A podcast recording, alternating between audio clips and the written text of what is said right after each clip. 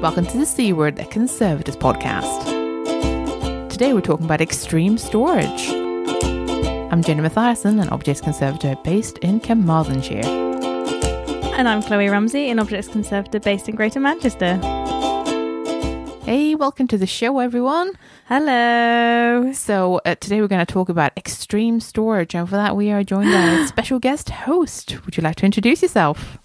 Hello, I'm Emma Duggan and I'm a Conservation Collections Care Manager over at the Wellcome Collection in London. And yes, I am Mistress of All Storage. I love it. Amazing. what a good title. I was going to say, if that's not on your business cards, you are missing a trick. Not envious at all. Super cool place. and we open soon again. Yay! Oh, when do you open? So we're going to go back in the building uh, towards the end of April, but we open on the 18th mm-hmm. of May. So we've got got new, some new exhibitions open. Oh, amazing! And are they set up? Uh, it, recording date is the uh, second of April, 2021 just for future listeners going, what's all the fuss about? Yeah, 2021, that's what the fuss is about. Have you been able to put all that in whilst you've been locked down? We did it actually in December. so, oh. so wow. we, we, were, uh, yeah, we were really ahead of the game, and then um, the government shut us down. Oh, so we, we, just had to mothball the new exhibitions, but we'll be opening with them, which is fantastic. So um, they'll have a slightly shorter run than we first hoped for, but they'll be really, really cool. So I thought we might start with kind of our experiences of what's what extreme storage is. So this goes beyond like, hey, it's in a building that we all go into all the time. Mm. So, uh, what sort of experiences do we have of unusual storage, if if any? I mean, fairly, to be honest, limited. The main thing is large stuff storage, and most of that experience that I have was with Emma as my manager.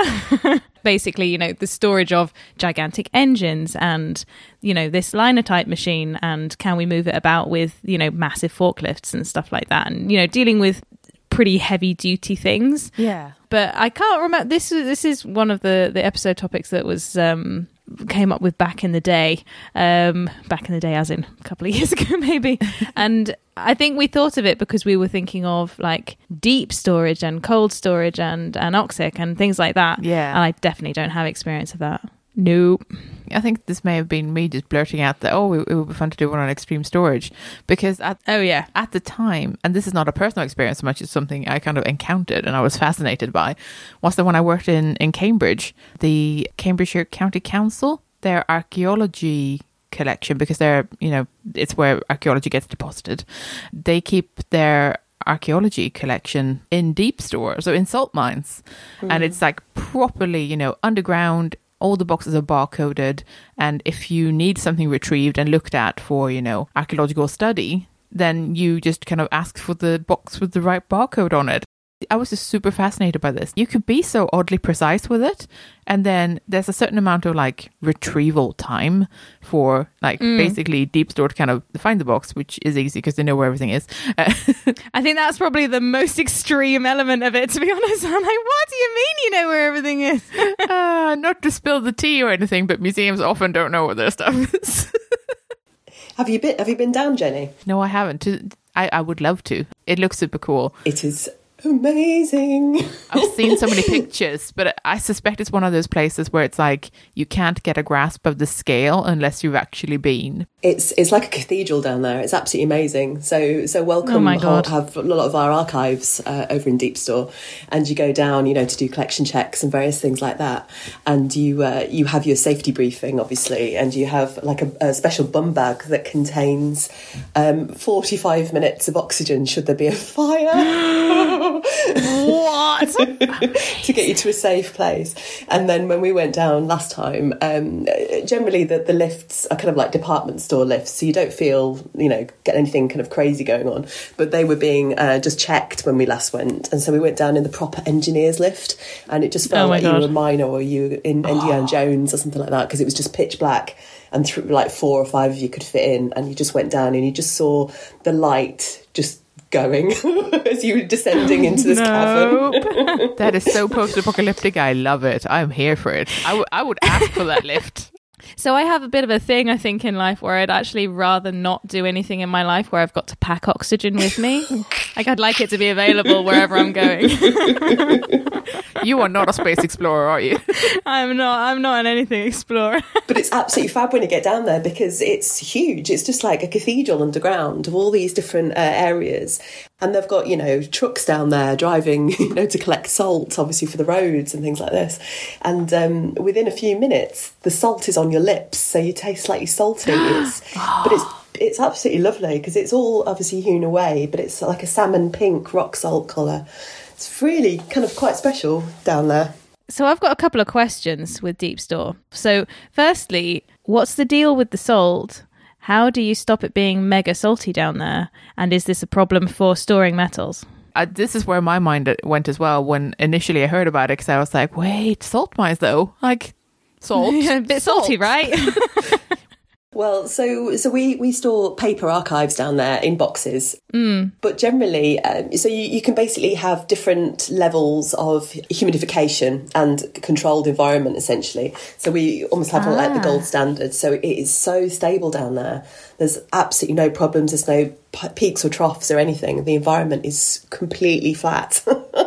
which is fantastic oh with all the planet there. So it's yeah, the, the salt isn't an issue really. Um, obviously, for the material we hold down there, it wouldn't be an issue anyway. I mean, I guess tasting salt on your lips, that's one thing, but like you're a human being, you're moving through the spaces that aren't controlled, right? Because you're in the lift and then you're in like whatever, uh, there must be corridors connecting mm-hmm. these different spaces and that sort of thing, right? So you're in the uncontrolled spaces and then you enter the controlled spaces, I'm guessing, where things are actually stored and then that's a that's a slightly yeah. that's like a microcosm in the in the mines i'm guessing and so it's, it's essentially yeah you have your own pod and your pod is the size of i mean it's huge absolutely huge ours with all racking inside of it and then depending on what humidity levels you want. The plant is um, programmed and then it's just goes for it. It's completely stable. It's lovely, really nice. That sounds amazing. So what, what I've just written down is how many rooms do you have? And then I realised, wait, I have no concept of how large these rooms are or what that even means. So do you have separate? Do you have separate rooms, or is it that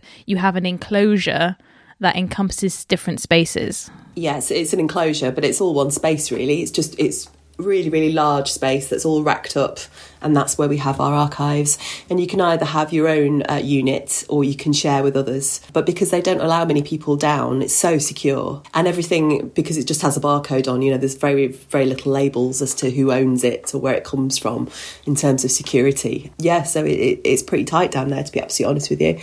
But the nice thing is that you can go down and work there. You know, say if you wanted to do a little inventory project on a couple of boxes, you know, they'll find mm. space mm. for you, nice workspace for you as well. So, so as well as kind of calling the material back down to London, you can kind of part work there for a few days. Oh wow! As long as you've got your oxygen with you. well, yeah. So they would either bring it up to the surface, or if you feel comfortable, they'd find a, an area. But you'd obviously be monitored and, and go up for regular yeah. breaks and things like that. But yeah, so it's quite nice in that respect. Wow. One last highly professional question for me, and that is: Does the normal lift ha- have nice little lift music if it's like an department store lift?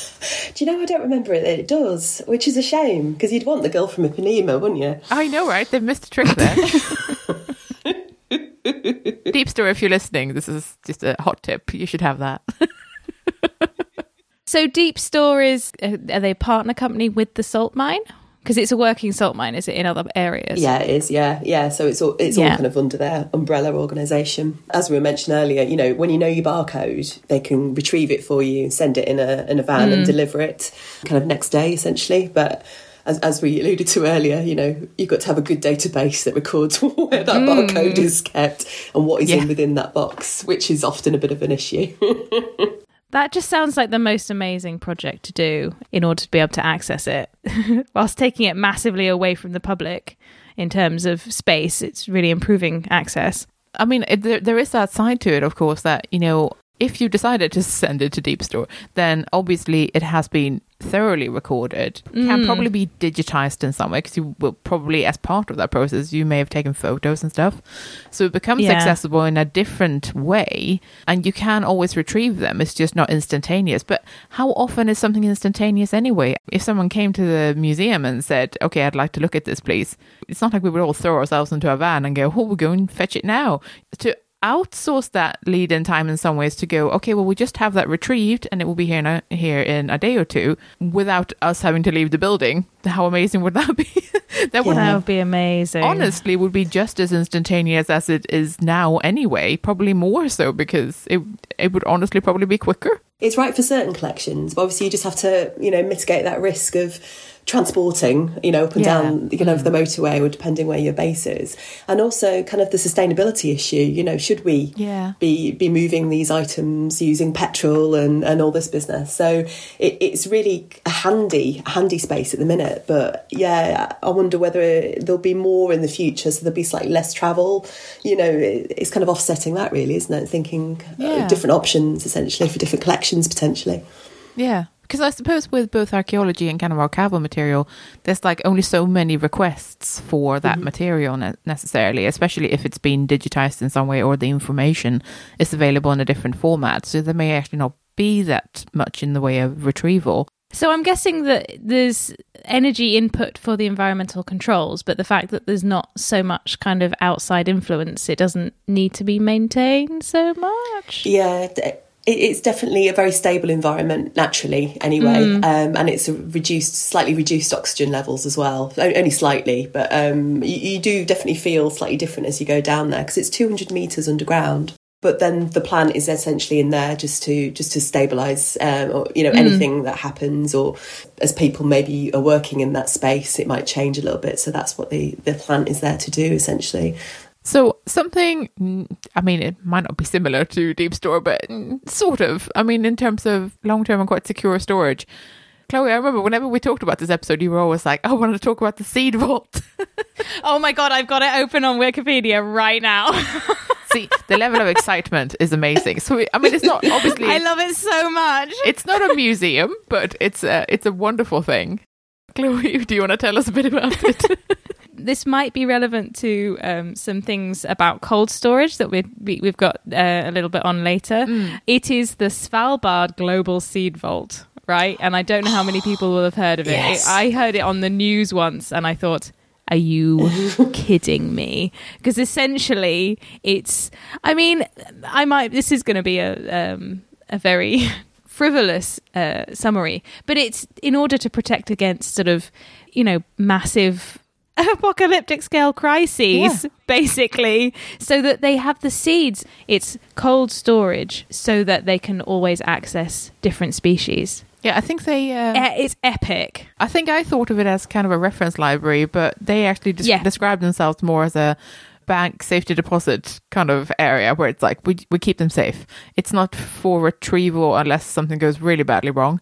It's like an archive of genetic material in seed Yeah. form, which is amazing. you don't really think about seeds as being like the sort of I mean maybe maybe people do particularly botanists but you don't really think of seeds as being like the the makeup of the world but it really is that and insects obviously but it's just such a sort of I mean, if you Google it now, everybody, it, it's a fantastic building. It's a fantastic project, and it's just got this sort of really deep time solution finding way about it that I just find absolutely fascinating. That these will be here still in hundreds of years, and if something crazy does happen, then it will protect against massive loss of of, of species. Mm. And it's just, I just find it, I just find it really crazy and amazing. Yeah, no, absolutely. So I, I did I did a little bit of reading because I knew you were into it.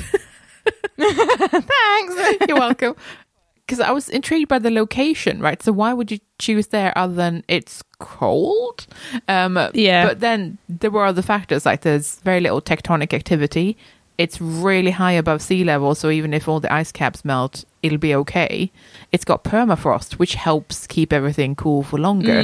So the idea is that even if all the equipment fails, because it's being kept cold by various plants and stuff, um, even if all the equipment fails, it will take at least 200 years for anything to defrost to zero. Really? Wow. Oh my god, Okay. that's so cool. But speaking of uh, cold storage, cold storage doesn't always have to be particularly extreme necessarily, which is something one of our interviewees will talk us through. I'm Sarah Allen and I'm a photographic materials conservator, so have to deal with cold storage quite a lot. So I am one half of Lux and Livre. We are consultants in photographic materials, book and paper conservation. And I've been working as a yeah, photographic materials conservator for over a decade now uh, having gone through a three year training and development program with the National Trust in English Heritage. Um, but yes, over the years, I've had to deal with a lot of smelly plastics, putting it Mm. bluntly. Yeah. and yes, really the only solution for that issue is um, is cold storage. Yeah, that's that is one of the big things where I feel like it comes up in conversation a lot where it's like, what do we do with our plastics? Well, But I'm actually an objects conservator as well. So um, I think I'm the only photographic materials conservator that I've ever that I've ever come across that comes from an objects background. I love it. That's what I love about photographic materials is that they it's an umbrella term that covers so many different materials. So it does cover plastics and glass and metals and um, all sorts of things. But yeah, plastics. Oh dear. um, the good thing about the cold storage that I usually end up implementing for clients is that it's actually low cost, um, low tech. All of these things appeal to me. always good, but allows, you know, really, really stringent environmental conditions that would be otherwise really difficult to try and maintain. Um, so that's what I always try and reassure people is that, yes, it's an issue, but the way to deal with it actually can be quite straightforward. I'm really glad to hear that because I have to say that, you know, when I think cold storage, I think, you know, big fancy museums, you know, that might have like a, I don't know, special walk in freezer or something, or like something that feels expensive and unattainable. you can go all the way up to you know the huge vaults that the BFI have. It's incredible. Um, I mean, it's huge and extensive and very necessary for them. But actually, on you can use the same principles right down to a small domestic freezer. So it can range from yeah huge, expensive, you know, needs a whole team to maintain type vaults but down to something that's relatively straightforward. It does need to be carefully managed. I do always have to try and caveat with that with people And they say, "Oh, right, we'll just stick it in our freezer." No, no, no, don't definitely don't do that. Yeah. it's not a bag of peas. You need to look after it. you don't want it to get freezer burn like your bread does. yeah. Yeah, it can be lots of different things. So it could be something a bit bigger than a normal freezer, hmm. like a walk-in freezer, like you said. But actually, even a walk-in freezer that is obviously more expensive but actually really quite cheap to run because the technology is so much better than it used to be. So you could actually do some kind of cost be- benefit analysis of keeping things in cool temperatures, for example, with a really hmm. expensive HVAC system running it. Or actually thinking, right, well, maybe we'll take a look at our collection and see what really, really needs to be kept at cold temperatures. And maybe we'll transfer that into a freezer, which is a larger outlay but much cheaper to run in the long term and actually then we can not let the rest of our collection you know go to pot but you know manage that in a bit more of a passive way That's a good sustainability angle. I like that because that's one of my, you know, worries with these kind of more elaborate solutions. it all comes back to really really understanding your collection mm. and you know if you end up thinking right we've got a photo- photographic collection and we need to keep it all at well sub-zero temperatures but actually if you look into your collection and most of it is black and white prints but you've got a small amount of plastics then you know black and white prints actually are quite tolerant hmm. in comparison. And actually you can design your storage so it is more sustainable easier to run easier to manage. So when when you said you can't just bung it in a freezer, what does that mean? So when I'm recommending to clients to store in a domestic type freezer, I usually recommend to store the materials using a method called the CMI method, the critical moisture indicator method, where essentially you place your negatives. That's what we're normally dealing with with photographic materials. It's um, it's plastic negs um, into a box, and then you essentially put them through a double bagging system. So you put the box into a Ziploc bag, you seal it. Mm-hmm. Um, you then put um, some kind of desiccant in an, uh, in another layer. So usually, what what I recommend to use is desiccated mount card or blotter, something like that. Yeah. And then in that layer, you also put moisture indicator and then bag it again. The idea being that the double bagging system provides a kind of microclimate for the collection. So you, oh, sorry, I should also say you need to precondition your collection at a certain RH, the RH that you'd like it to maintain in the freezer what that allows is for you to see if there's any any change in RH in the bagging system. So if the bags fail or for some reason the Mm, RH is yeah. rising, you can easily see them from the moisture indicator whether it's been compromised. And if it is, it's just a question of rebagging them. So I, I guess you know if the corner snags or the seal's not quite right or Mm. something like that. So yeah, it, like I said, it's relatively low cost.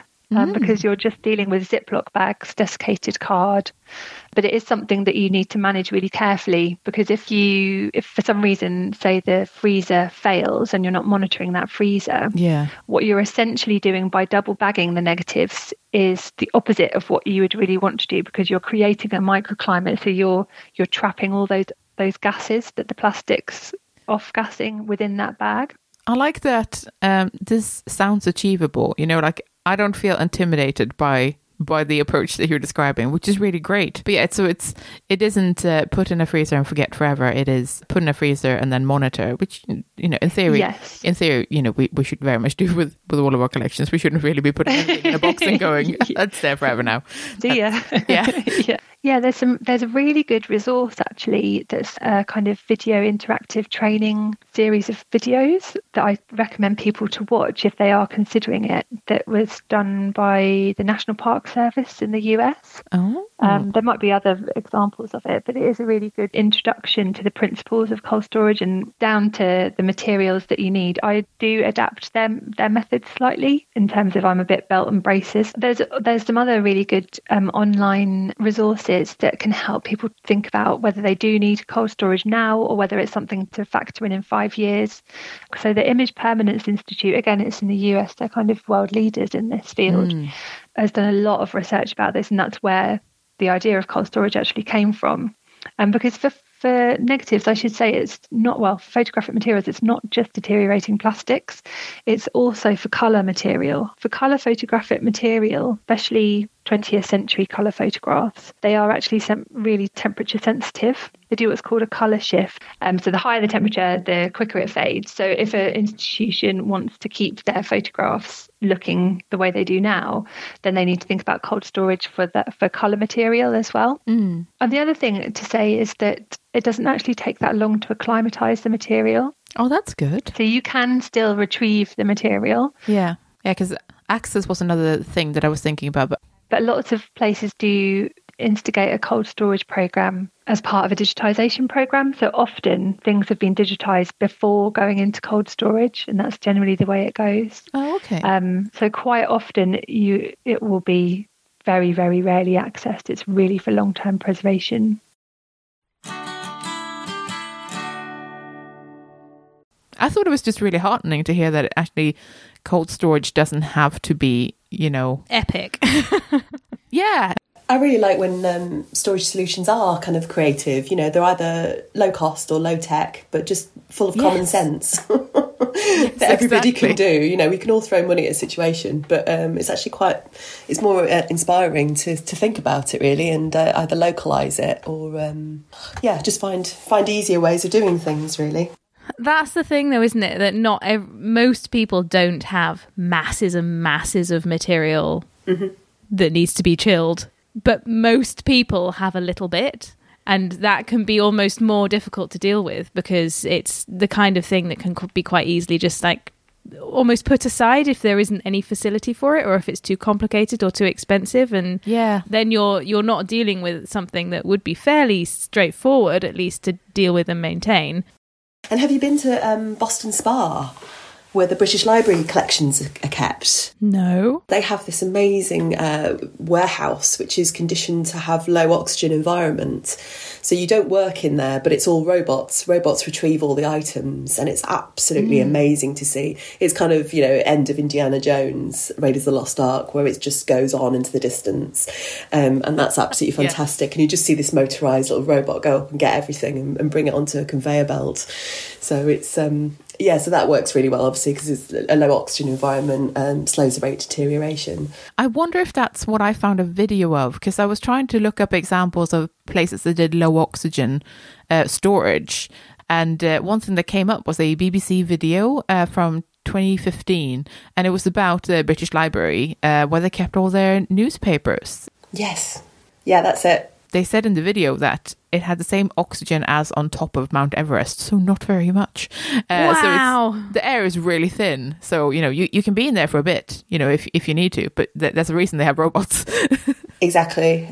That was my next question, what that means. Yeah, the, the oxygen levels are at that point just to stop fire, essentially. So if, even if there is a spark or something happens, it won't be. There's no oxygen to keep it going. It, it reminds me vaguely of a, um, again, low oxygen environments can be a little bit more low tech as well. Because I put out a call on Twitter for pe- people to talk to about extreme storage, and something that came up was someone mentioned there was something called Project Airless at the Natural History Museum. Oh, I've heard about this. 2015 to 2018, basically they had a project to try to halt pyrite decay in their geological collection. Oxidation kind of leads to sulfuric acid buildup, and uh, I think there was some ferrous sulfate as well. Once it takes hold in the specimen, it can happen at really low RH as well.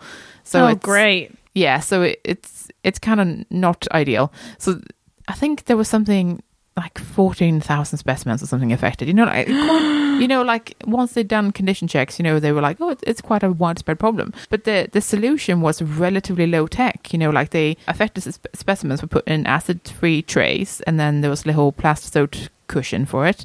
And uh, then they, they would have a plastic bag that they heat sealed, and inside was also an oxygen scavenging piece of material and and that's just how they're stored and that helps at least slow the decay like it's a relatively low tech thing you know like that's not let's build a store where we can keep really low oxygen conditions it's okay well let's do microclimates then for each specimen so that's again making it a little bit more manageable We've been working with um, NHM because they're fantastic at sharing information, which is brilliant. And we're using that system for some of our artistic uh, sketchbooks. So we have Ah. um, we have a collection of um, we've got loads of different scrapbooks that we've been collecting over the past kind of I don't know five ten years, and they can be full of any media. So it could be you know food wrappers, um, uh, just a really wild selection of material, organic materials and things like this. Oh, amazing. wow And we have this new collection, which is fantastic and it's massive. It's pretty massive. But we're going to be using that system because we want to. oh Um, lovely we want to retain as much as we can. Um, and, you know, it's sellotape and Pritt stick and post it notes and kind of everything that will die soon. Causes problems. so we just want to reduce the rate until we're at a point where we can kind of, you know, properly record everything and hopefully digitize and conserve. So yeah, there's lots of different, um, you know, ways to use that that technology essentially. Yeah. so in kind of the opposite direction of that i thought we could talk about keeping things wet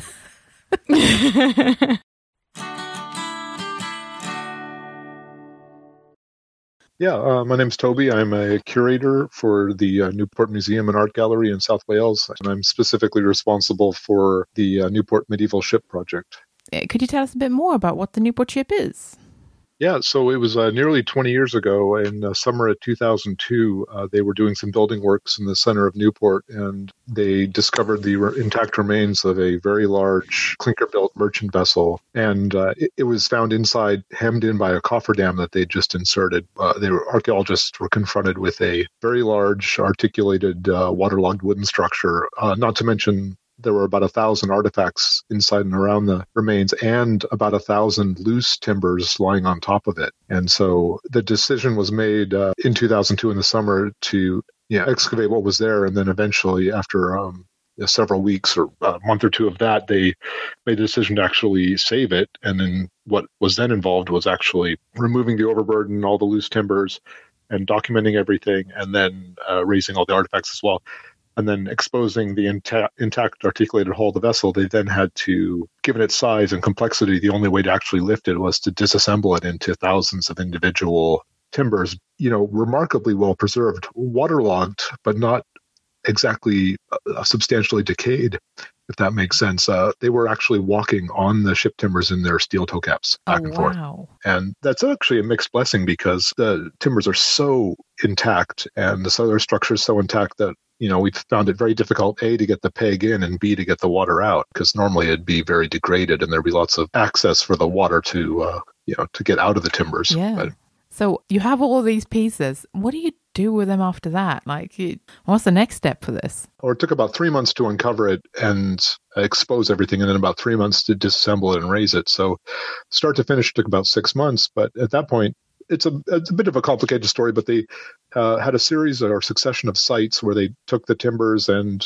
initially they were stored in you know tanks made of breeze blocks lined with pol- with pond liner, and then uh, they'd have to move again, and so they'd make another temporary setup. But then they made a final move into a huge warehouse, a 50 by 50 meter open warehouse, and they you know had time to pre- plan and prepare this move, and so uh, they designed and constructed 17 tanks, and the tanks were made of uh, scaffold pipe framework and fittings, and Mm. the actual shell was made of PVC, just the same material you see on the sides of Arctic lorries. And so it was actually quite cost effective. All this is off the shelf material. Each tank measures five by 10 meters and they're half meter deep. And they sit on a bed of three or four centimeters of nice sand, and that helps pad it between the concrete floor and the bottom of the tank. And so you can actually get in the tanks. They're robust enough that you can just get in and walk around with your wellies on Oh, because uh, that nice layer of sand on the bottom cushions it and makes sure nothing pokes you know Yeah. into the bottom of the tank.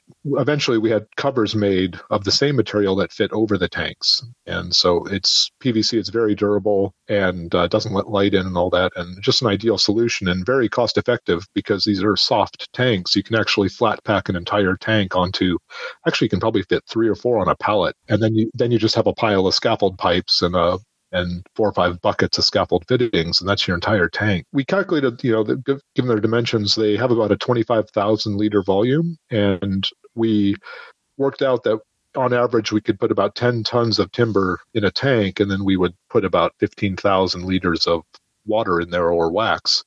We use these exact same tanks for the PEG treatment. So after storing the timbers in there, when we were doing the cleaning and recording of the timbers and organizing everything, we then condensed it down into about five, five and a half tanks, uh, very, very densely packed, and that's what we did our PEG, or uh, we did our ammonium, or diammonium citrate uh, pre-treatment in, and then rinsed that, and then we started our incremental PEG treatment in these exact same tanks. We didn't use a heated treatment at all because uh, we went to a very, you know, low percentage of uh, PEG 200 and 3350, a relatively low percentage, so we Mm. didn't have to heat it straight from there, we actually had a freeze dryer sited in the old warehouse, and we would fish them out of these tanks at the end of their uh, pre-treatment, and then whack them in the freeze dryer. wow. It sounds like a really giant assembly line. Because we had three thousand timbers, it was it had to be an assembly line. It had to be efficient, and the beauty of having this huge warehouse was that we were able to organize material by function or or, or by size. I just wanted to mention that we we tried that. We actually had a failed experiment. Uh, in terms of how to control the mosquitoes, Oh, yeah, because big water tanks. Yeah. yeah, we had uh, half the warehouse was basically standing water, Yeah. and um, we thought, oh,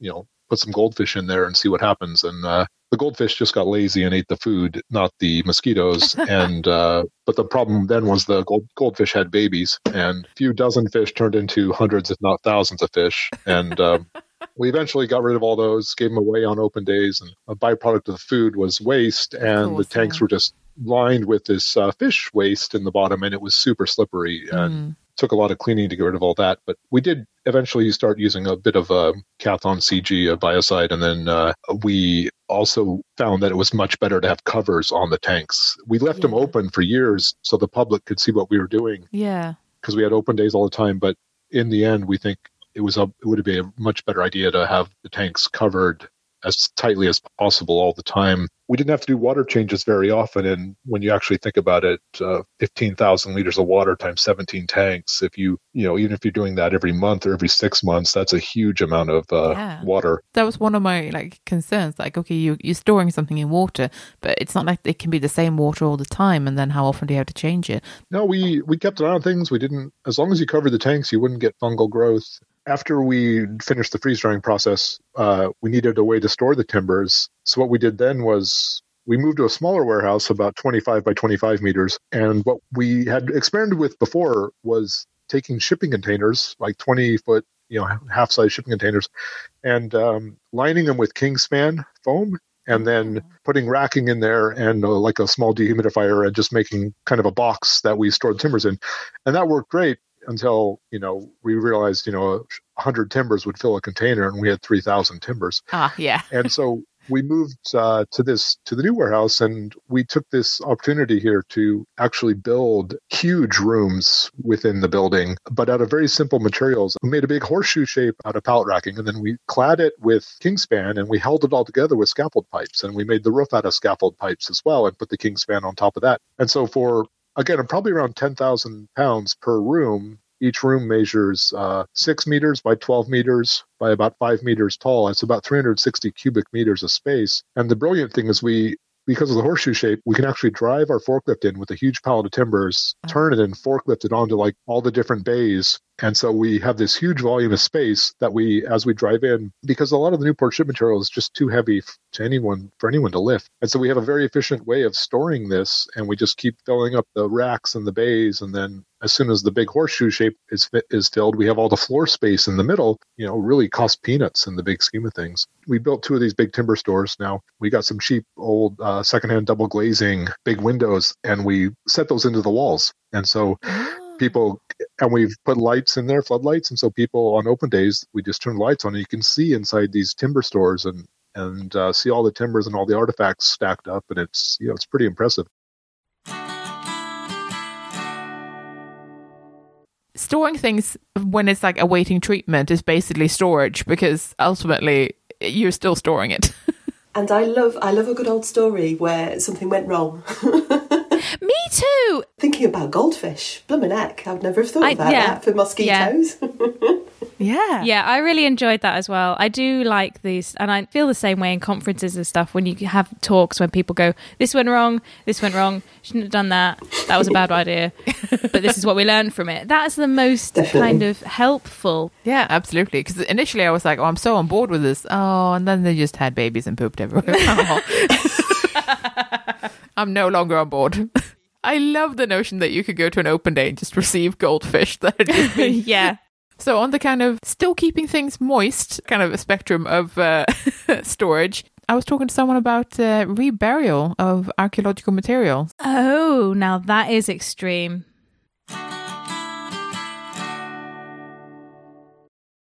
So, today we're talking about storage and extreme storage at that. And uh, a bit of a curveball that came up on Twitter was reburial as a storage solution.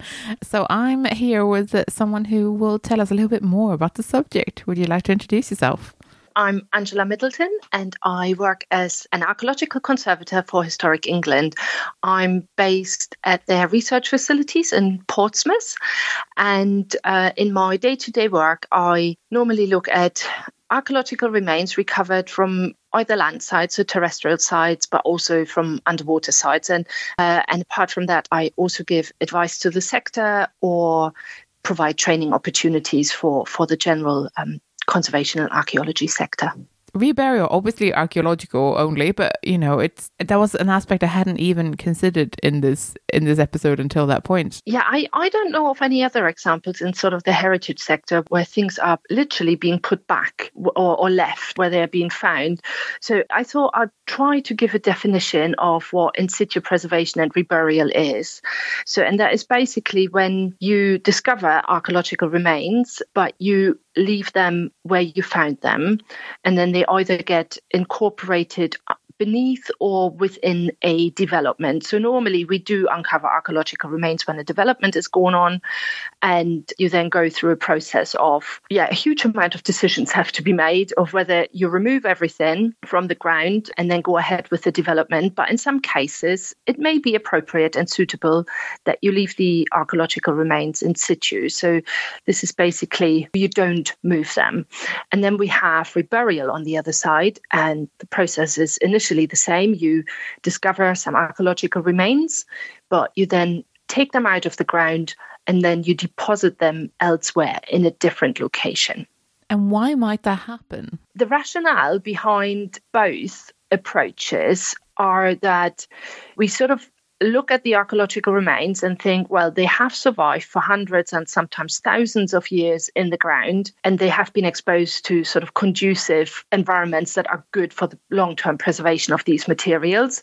And we think, well, if we just leave it in the ground, they will, you know, survive longer for the future, basically. Uh, the other aspect is, of course, that full scale excavation and then post excavation analysis, including conservation, archive storage, curation, everything that comes after an excavation, is not only time consuming, but is also very, very costly. Mm. And then, especially with archaeological um, collections, we sort of, I think, are reaching a little bit of a crisis point. Bluntly put, the stores and the archives are full and we are sort of running out of space. Yeah. So we have to have to take a bit more of an informed decision as to not only what we excavate, but also once it's been excavated, what we actually keep and put in our stores. Yeah. So when when you do discover remains, you know you you can go through various decision uh, trees and processes to inform your decision as to whether it's appropriate or suitable in that case to, to leave the remains in the ground or whether they should be excavated. And normally, the first thing you would have to do is look at the significance of the remains that you found. So, you know, all sorts of aspects come into play there, sort of not, not just the age of the remains or the date, but also, you know, sort of how much can we learn from it? Can we can we learn something from it already when it's still in the ground, or do we actually have to have it out of the ground and mm. and then deal with it? So, and Historic England, we have actually published guidance on that to help developers, but also archaeologists and people that are involved in the decision making process to yeah. to go through those motions to help them you know make a decision but also know you know what questions to ask and what what sort of tools to use to come up with with the right answers. That's brilliant. We'll definitely link yeah. to that in the show notes for sure because that sounds like a terrific resource.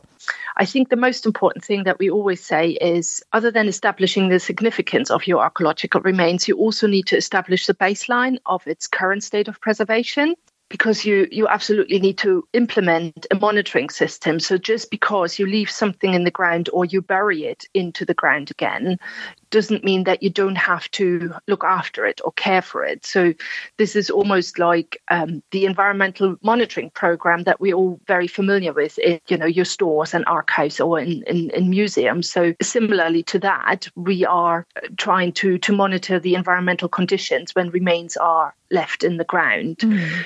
just so that we can ensure their long term survival. If we're thinking of all the materials that we encounter in the archaeological record, waterlogged wood is definitely one of the materials where we have most evidence for, simply because when it does survive, well in normally in waterlogged conditions we are very quickly dealing with a huge amount of of material so in terms of volume and and then you really have to you know think about well well how many posts how many uprights do we actually need in our museum collection yeah, yeah. because chances are that even though they're all handmade and all individual, they're all fairly similar. Yeah, because uh, they all all fulfill a certain function, and and you know that really determines their sort of size and shape. Sometimes um, a representative sample, for example, can be um, excavated and then conserved and and then deposited in a, in a in a museum, and you might leave the rest in the ground. Um, so one example where I was involved with a reburial project took place on the Isle of Wight. And we worked together with colleagues from the Isle of Wight Museum Services.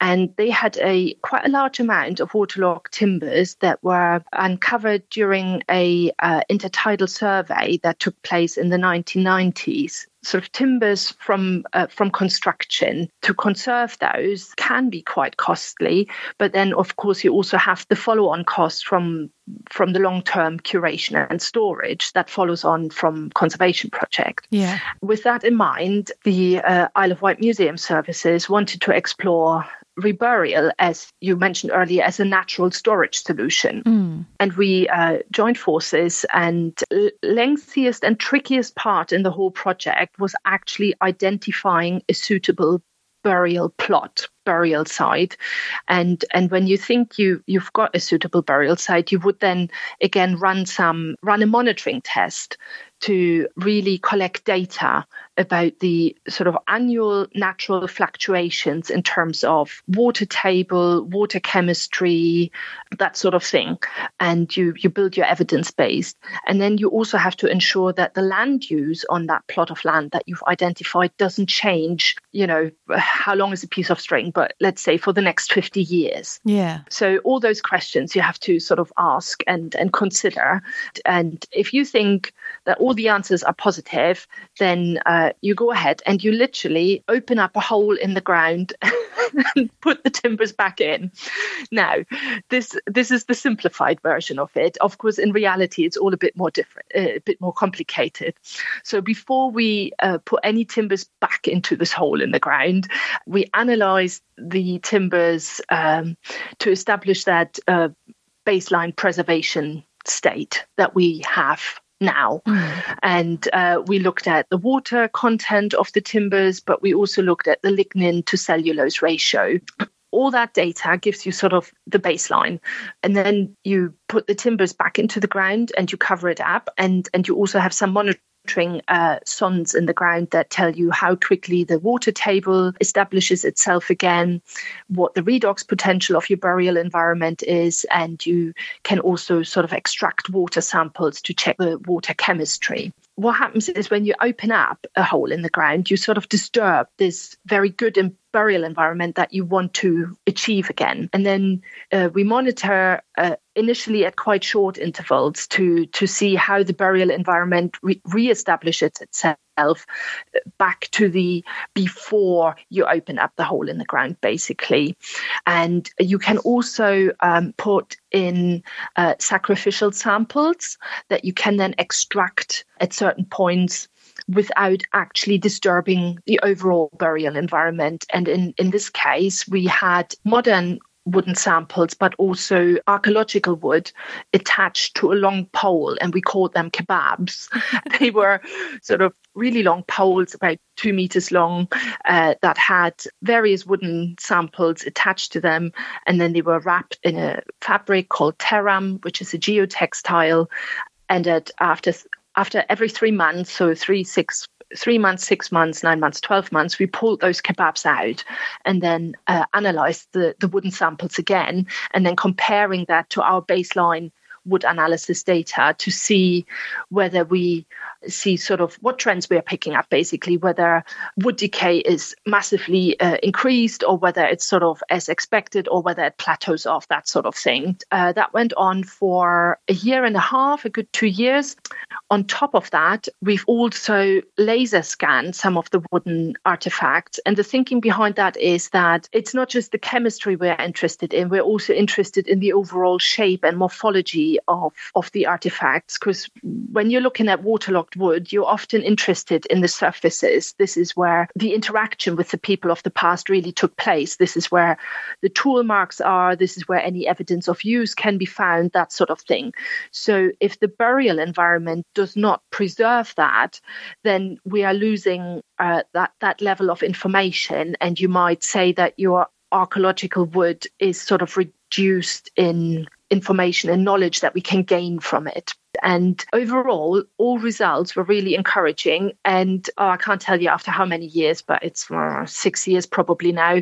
The wood is still in its reburial hole in the ground on a lovely meadow on the Isle of Wight with some cows grazing over it, oh. and um, and and all the environmental monitoring data is all um, positive, and it looks like yeah the the wood is is doing well in that in that little plot there of course, if anyone wants to get to it, that's a different story, you know. Yeah. so that's yeah, a bit that's more true. complicated. It's it's not as easy as just going down into your store and you know getting a piece of wood out for someone but that's why it's so important to collect as much information and data as you can before you put anything back into the ground but yeah. it, it is an option. And yeah i suppose with that project we could provide some evidence that it's a viable option if if you can identify a, a suitable plot of land. If i was a piece of archaeological timber i too would like to be under a meadow with some cows grazing on it yeah, it, it, it, was a nice plot. I remember, however, one particular site visit. I was pregnant at the time, and the cows looked not so friendly. And we all concluded that if we had to run, I probably wouldn't make it back to the gate in time.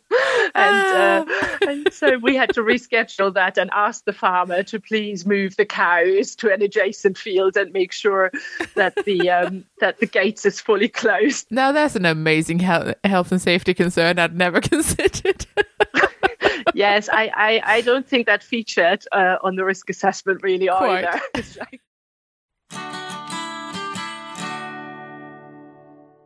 Something I really enjoyed with this one is just the notion that this is natural, like a really natural solution, because it, it, was buried to begin with, and then we dug it up, and now mm. we're trying to put it back. I, I just thought it was really fascinating. I like the way she talked about um, obviously crisis points that stores are full and you need to find alternative storage, which you know echoes for so many different collections across the world, really, doesn't mm. it? you know, stores are full. It really hammered home that this isn't just we dig a hole and we chuck it in and then we leave it. Because I guess I've I've kind of heard of reburial, but so much more of as disposal rather than storage before. And mm. this was mm. very much not what this was. You know, this was storage. This is the conditions are being monitored. They're making sure that nothing's being built on or around the site so that it's not, you know, you know, so it's not a short term solution. Uh, there was so much thought and consideration that went into this as as it should be with all storage that I just really really enjoyed it. I was going to mention actually, have you have you seen the beautiful depot in Rotterdam? No. no. So it should should be opening this year, I believe. It might have got a bit delayed with lockdown and things like this. But basically, it is a brand new building just for storage, and it's all mirror clad. And the the intention oh. is that 100% of the material in storage is accessible and viewable either individually walking around or you can get a guided tour. What? It's pretty sexy, I must say. Uh, so, yeah, basically, wow.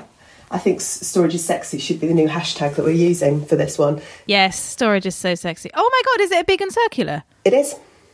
I just googled it. Oh my god, it's gorgeous. It's, it, it, holds. I've, I've, got some figures, ladies. It holds 151,000 oh artworks. It's called the Noah's Ark, and it hopes to attract 250,000 people a year.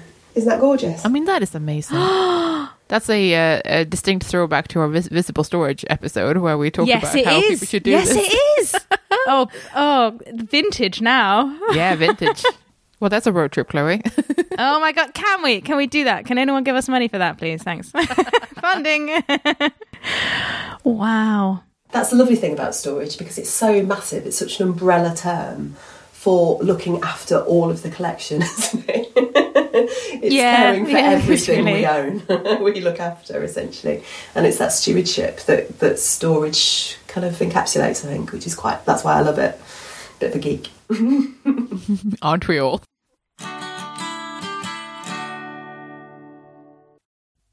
As usual, we welcome your comments, questions, and corrections. And this time it's neither, really. Uh, instead, I would just like to mention that if you're a fan of music, you should head over to our YouTube channel, where we've just released a song called Something to Conserve. A bit of a love song to conservation and all of those among us who really miss working on things. Go on, go and have a listen. If you're enjoying the C word and would like to support our work, then please consider becoming one of our patrons. For as little as $1 per month, you can help us keep our episodes online and more of them coming.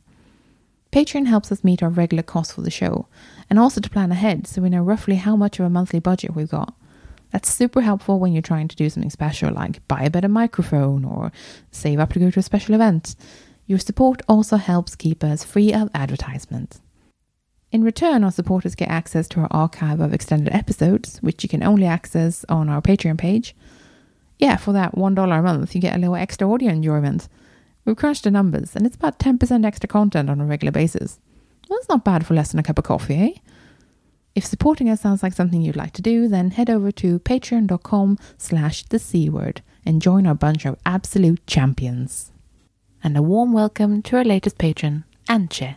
Thanks for joining us. Thanks for listening. We're the C Word, and you'll be listening to Emma Duggan, Kloe Rumsey, and me, Jenny Mathiasen. Join us next time for an episode about new media. In the meantime, check out our website at thecword.show, tweet us at the C Podcast, or simply email us on thecwordpodcast at gmail.com. The intro and outro music is Spring by Didi Music, used under Creative Commons Attribution License. Additional music and sound effects by Callum Robertson.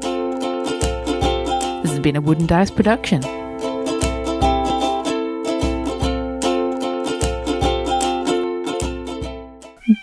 Just not available. I'm sorry, my cat just meowed. Did you hear that? I didn't, but that's so cute. Sorry.